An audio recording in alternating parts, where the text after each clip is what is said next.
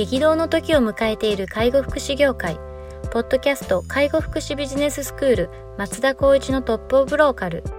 大手外資系アパレル会社のトップセールスマンから介護福祉事業経営者に転身した松田光一がこれからの介護福祉経営に求められるものについてお伝えしていきます。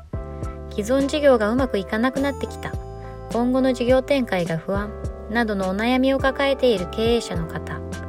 異業種から介護福祉業界への参入を考えている経営者の方これからどんどん事業を拡大していこうと考えている経営者の方など介護福祉ビジネスの入門から応用までさまざまなステージの方に楽しんでいただける番組ですこんにちは、ナビゲーターの松本真嗣です。ポッドキャスト介護福祉ビジネススクール松田光一のトップオブローカル。トップオブローカルとは介護福祉事業において地域に密着し、地域に愛されることで地域のナンバーワンになることです。松田さん、本日よろしくお願いします。よろしくお願いします。はい。えっ、と、今日も行きたいと思います。えっ、とですね、えっ、と、去年ですね、2010、2020年のちょっと古いんですが、ニュースを取り上げたいなっていうふうに思っております。えっ、と、介護事業者の倒産年間最多にというようなニュースですね。うんはい。えっ、と、えーと2020年ですね、介護事業者の倒産が過去最多を更新したと。東京商工リサーチが3日に緊急レポートを出して明らかにしたと。これが2020年の12月3日の記事ですね。うんで、えっと、今年1月、あ、ごめんなさい、今年1月から今月2日、12月2日までですね、までの介護事業者の倒産件数は112件と。えっと、年末まで1ヶ月ほど残っているが、過去最多だった去年の件数、これが2019年ですね。うん2019年の件数、えっと、111件をすでに上回っていますと。うんえっと要因は複合的と見られています。従来からの人手不足や競争の激化などに加え、新型コロナウイルスの流行も少なからぬ影響を与えています。事業者は人材の確保がより難しくなり、感染リスクを嫌ったサービス利用の控えにも直面、追加的な出費も強いられることとなったと。倒産件数をサービスごとに見ると、ホームヘルパー不足が深刻な訪問介介介護ですね、が、えっと、52件。全体の、えっと、46.4%と半数近くを占めていると。このほか、えっと、通称短期入所が36件、有料老人ホームが10件、その他が14件だと。だったと。負債が1億円未満が全体の80.3%を占めるなど、中小零細の倒産が特に目立つというような内容となっております。えーですね。で、東京商工リサーチは、ここへ来て患者数が再び増加し、収束の道筋が見えないと。事業意欲を喪失させ、喪失する経営者が増え、えー休廃後解散をも押し上げる要因となったと分析しているというような内容です。なんか過去最多更新って、まあ、毎年言ってるんじゃないかってうん話もさっきあのちょっとこう収録前に松田さんとしてましたが、はい。まあ、とはいってもあれですね、えっと、2020年が過去最多になるというようなところで訪問介護が、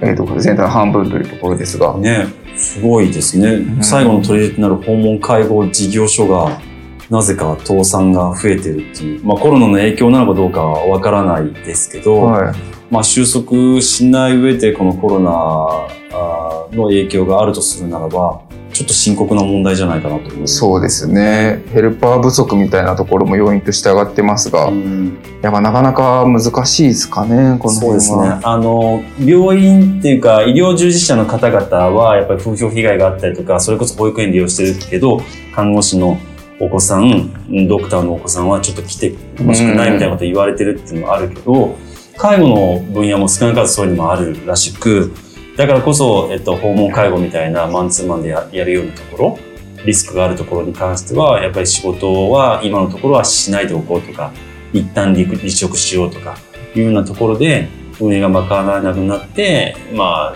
倒産っていう形になってるケースは、もしかしたらあるあるかもしれないですよ。ね。あと、最近、あの、うちの、えっと、メインバンクの担当者と話をしたときに、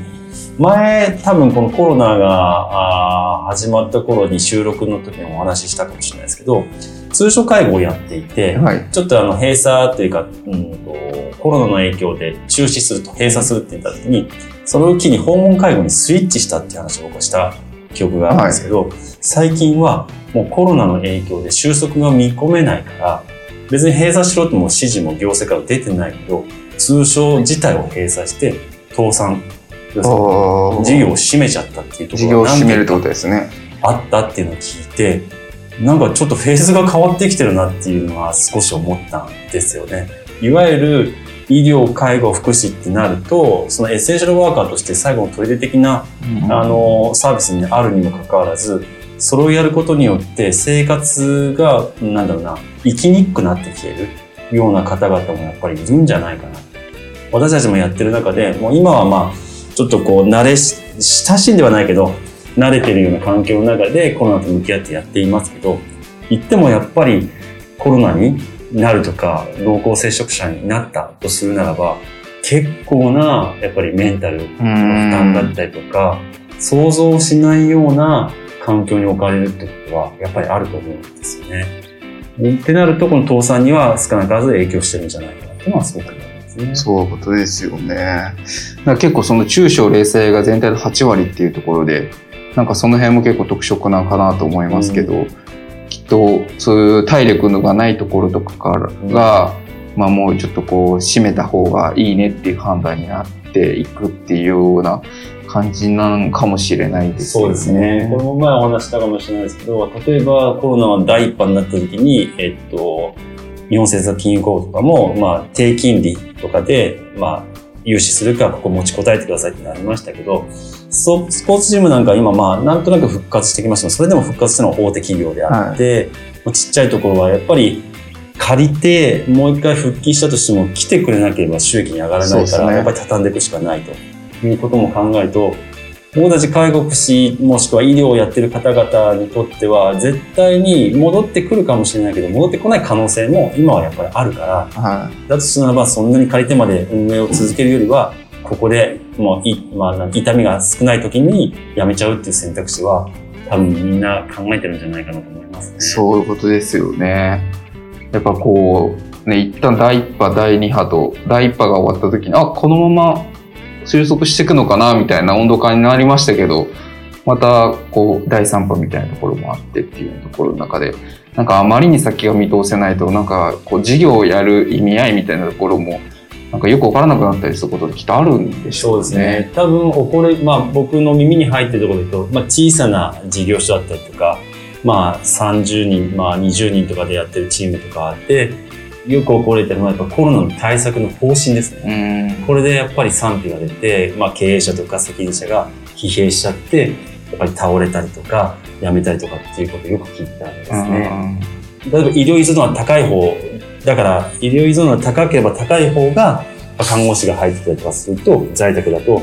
こっちの方がいいんじゃないか、あっちの方がいいんじゃないか、この対策だったらおかしいんじゃないかっていうやり取りを常にやっていて、すごく大変になってメンタルをやられちゃったっていう人も中には聞いたので、うんそれこそやっぱり厚労省が出している、行政が出している、市区町村が出していたとしても、あと判断するのはやっぱり事業所だったりとか経営者だったりとか責任者になるんですけど、それの判断が合ってるか合ってないか今回初めての話だったので、それに対してはやっぱりこう、かなりの、まあ、メンタルリスクは多かったんじゃないかなと思います。うん、なんか何が正しいかわからないって一番ストレスですよね、うんきっと。なんかこうやってやれば、あの、まあ、感染リスクがこう軽減できますとか、まあ、濃厚接触にならないですとか、なんかこう、仮にこう、う移すことないですとか、なんかそういう指針みたいなのがあれば、うん。なんかまあそれにのっとって粛々とやればいいんでしょうけど、うん。それすらわからない状況の中で、うん。話があっち行ったりこっち行ったりしながらでそれでも現場をこう見ていくっていうのって非常にストレスでしょうね。きっと。だからこそ僕は思うのが、正解がないって話であるんだったら、自分たちで正解を作るってこともあるとして、やっぱりここは、まあ、短期間でもいいかもしれないですけど、まずリーダーシップをすごく発揮しなきゃいけないんじゃないかなって。国の首相が何を発して、どういうふうに指示するかも、やっぱり大きな分岐になると思うんですけど、経営者とか責任者の方々は特にこれでいいんだ、こうする、あとは責任は自分たちが持つっていう意識のもとやっていかない限り、ここは乗り越えれないような、本当に初めての体験ただこれを乗り越えれば、本当に皆さんのスキルっていうのはざ絶対に上がると思うので、うんもうここはもうみんなで頑張っていくっていうことでしかないんじゃないかなと思います、なるほどですね。まあ、こういうこう困難の時こそ求められるのがリーダーシップみたいなうん。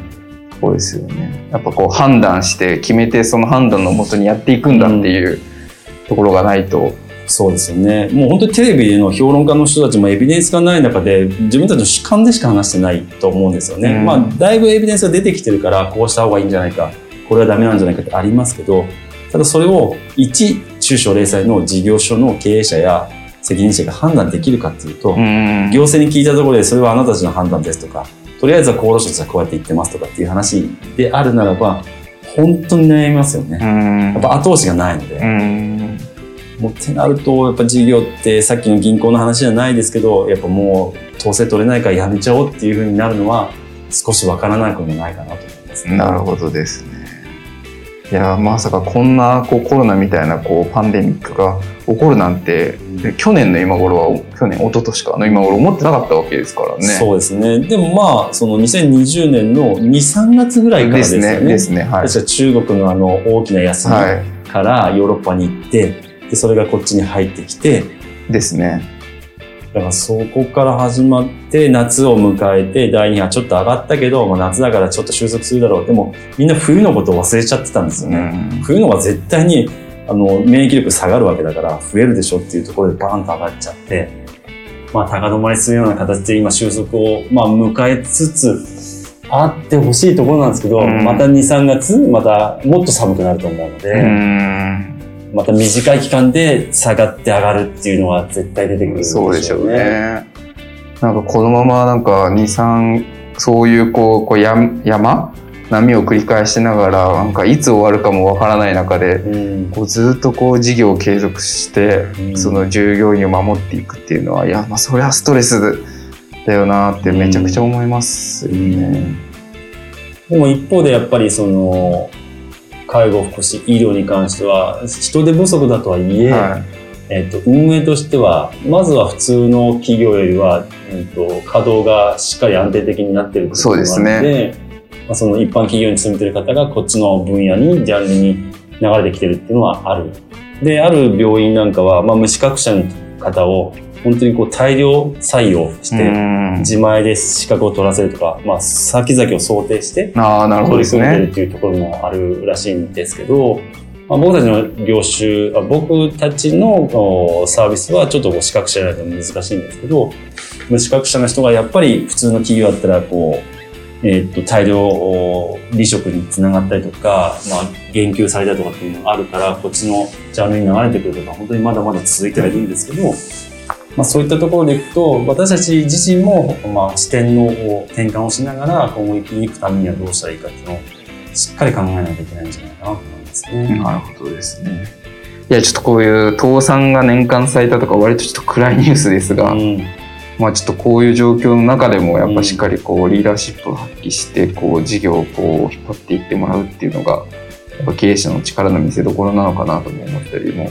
するところもあるのでね本当に思い悩んでいたらもう本当に僕たちにもう相談してもらあってそうですね。とにかうんくこのなんだろう痛みを分かち合いながらちゃんとこうなんだろう明るい兆しを見出せるようないうようなお話もできると思うのでそうですね。本当に遠慮なくご連絡いただきたいそうですね。確かに問題の渦中にいると結構視野が狭くなったりしますからね。もちろん同じ立場、うん私に限っては同じ立場なので、一緒になって考えれることができるんじゃないかなと思いますね。ありはい。ありがとうございます。では本日は以上とさせていただきます。ありがとうございました。がとうございました。ポッドキャスト介護福祉ビジネススクール松田光一のトップオブローカル番組では介護福祉サービスに関するご質問を当番組の専用ウェブサイトより募集しております番組 URL よりサイトへアクセスし質問のバナーから所定のフォームへ入力の上送信をお願いします URL は http コロンスラッシュスラッシュ tol.sense。センスハイフン。wrld ワールド .com になります。皆様のご質問をお待ちしております。